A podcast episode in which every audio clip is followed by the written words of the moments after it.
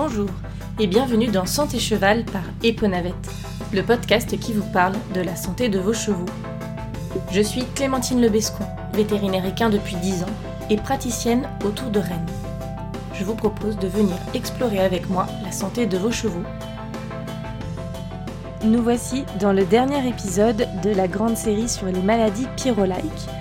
Dans cet épisode, on ne va pas parler de maladies, je les ai toutes détaillées dans les épisodes précédents. En revanche, on va discuter de la gestion des tiques. Comme vous vous en souvenez, euh, il y a trois des six maladies euh, dites pyrolaïques qui sont transmises par les tiques la pyroplasmose, l'anaplasmose et la borréliose de Lyme. Donc ces maladies, le seul moyen d'éviter euh, d'infester les chevaux, eh bien, c'est d'éviter que les tiques ne viennent se poser sur vos chevaux. Ceci étant dit, euh, merci beaucoup. En réalité, c'est impossible et donc on va essayer de comprendre quelles sont les différentes choses qu'on peut faire pour éviter au maximum que euh, les tiques infestent les chevaux. Donc on va reprendre un petit peu depuis le début. Les tiques, qu'est-ce que c'est? Donc ce ne sont pas des insectes, ce sont des euh, arachnides, comme les araignées.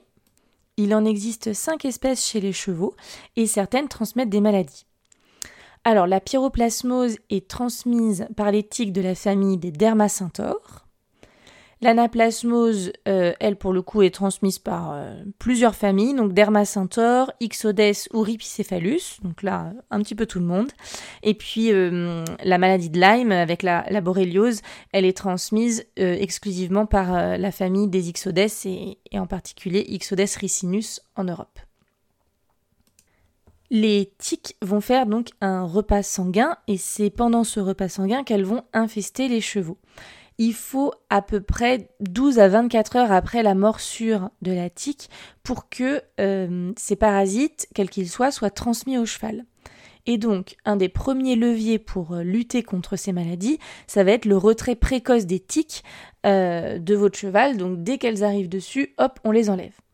Ceci étant dit, c'est facile à dire, beaucoup plus difficile à faire, et ça, on le sait bien.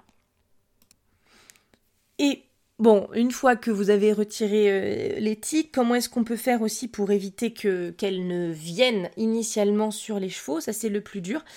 Alors, euh, éviter les herbes hautes en balade et dans le pré des chevaux. Bon, ben voilà, merci bien. Encore une fois, c'est assez difficile, euh, mais c'est sûr qu'on sait que les tiques sont plutôt dans les herbes hautes, les fougères. Donc, euh, quand vous faites une balade, ben, vous n'allez pas les éviter. Hein, il faut être honnête, euh, sinon on n'a plus de vie. En revanche, ce qu'il faut faire, c'est après la balade, ben bien groomer votre cheval, tout simplement. On sait que ce sont des zones à risque. Et ben après, on enlève les tiques, on prend du temps après la balade. Euh, on ne remet pas le cheval tout de suite euh, au pré, on, on l'épouille de partout pour enlever les tiques qu'il aurait pu attraper. Éviter le contact avec la faune sauvage, c'est pareil, c'est pas toujours simple. C'est sûr que quand vous avez des chevaux qui sont dans des grands prés de plusieurs hectares, il y a de la faune sauvage qui passe, vous pouvez pas l'empêcher, mais du coup ça veut dire que ben il faut aussi vérifier vos chevaux euh, régulièrement. Il existe des produits répulsifs. Le vrai problème de ces produits-là, c'est qu'ils sont peu rémanent, c'est-à-dire qu'il ne reste pas euh, chez les chevaux. Le cheval, il a un système de sudation qui est extrêmement bien développé. Euh, vous, vous regarderez un pur sang après une course, mais même votre cheval après qu'il ait, euh, qu'il ait fait une grosse séance, on voit tout le faisceau, tout le réseau vasculaire sous la peau. Et donc le cheval, euh, il sue très vite. C'est une, manière de réguler sa température.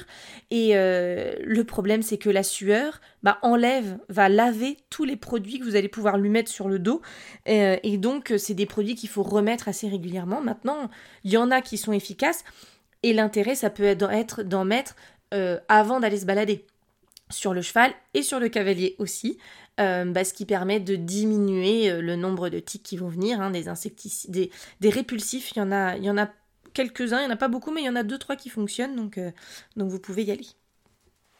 Une autre piste de prévention euh, contre les tiques, c'est de faire cohabiter des poules avec vos chevaux dans les prés.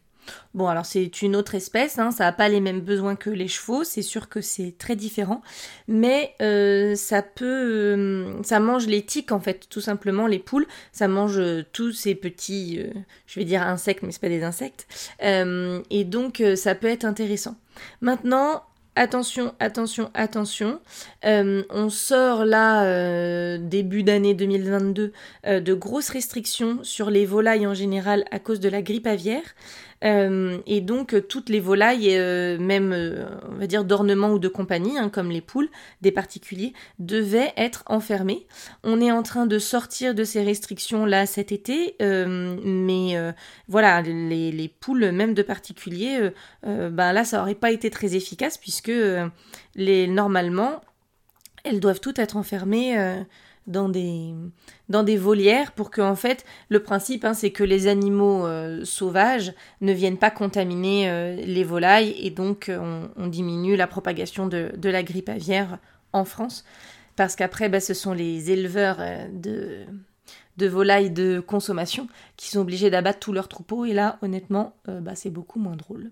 Mais Lorsque les poules auront le droit euh, de se balader euh, allègrement dans vos prés et euh, dans, vos champs, eh bien, je, pense sincèrement que c'est une bonne mesure de prévention contre les tiques d'en avoir. Ça n'empêche pas que vous regardiez vos chevaux, hein, mais, bon, c'est une petite idée à avoir quand c'est possible de faire ça. N'hésitez pas à me partager euh, toutes vos astuces que vous avez euh, contre les tiques. Je serais curieuse de savoir euh, si certaines choses fonctionnent chez vous, parce que bah, c'est toujours une grande question. Et puis, bah voilà, les petits trucs et astuces de la communauté sont toujours bons à prendre.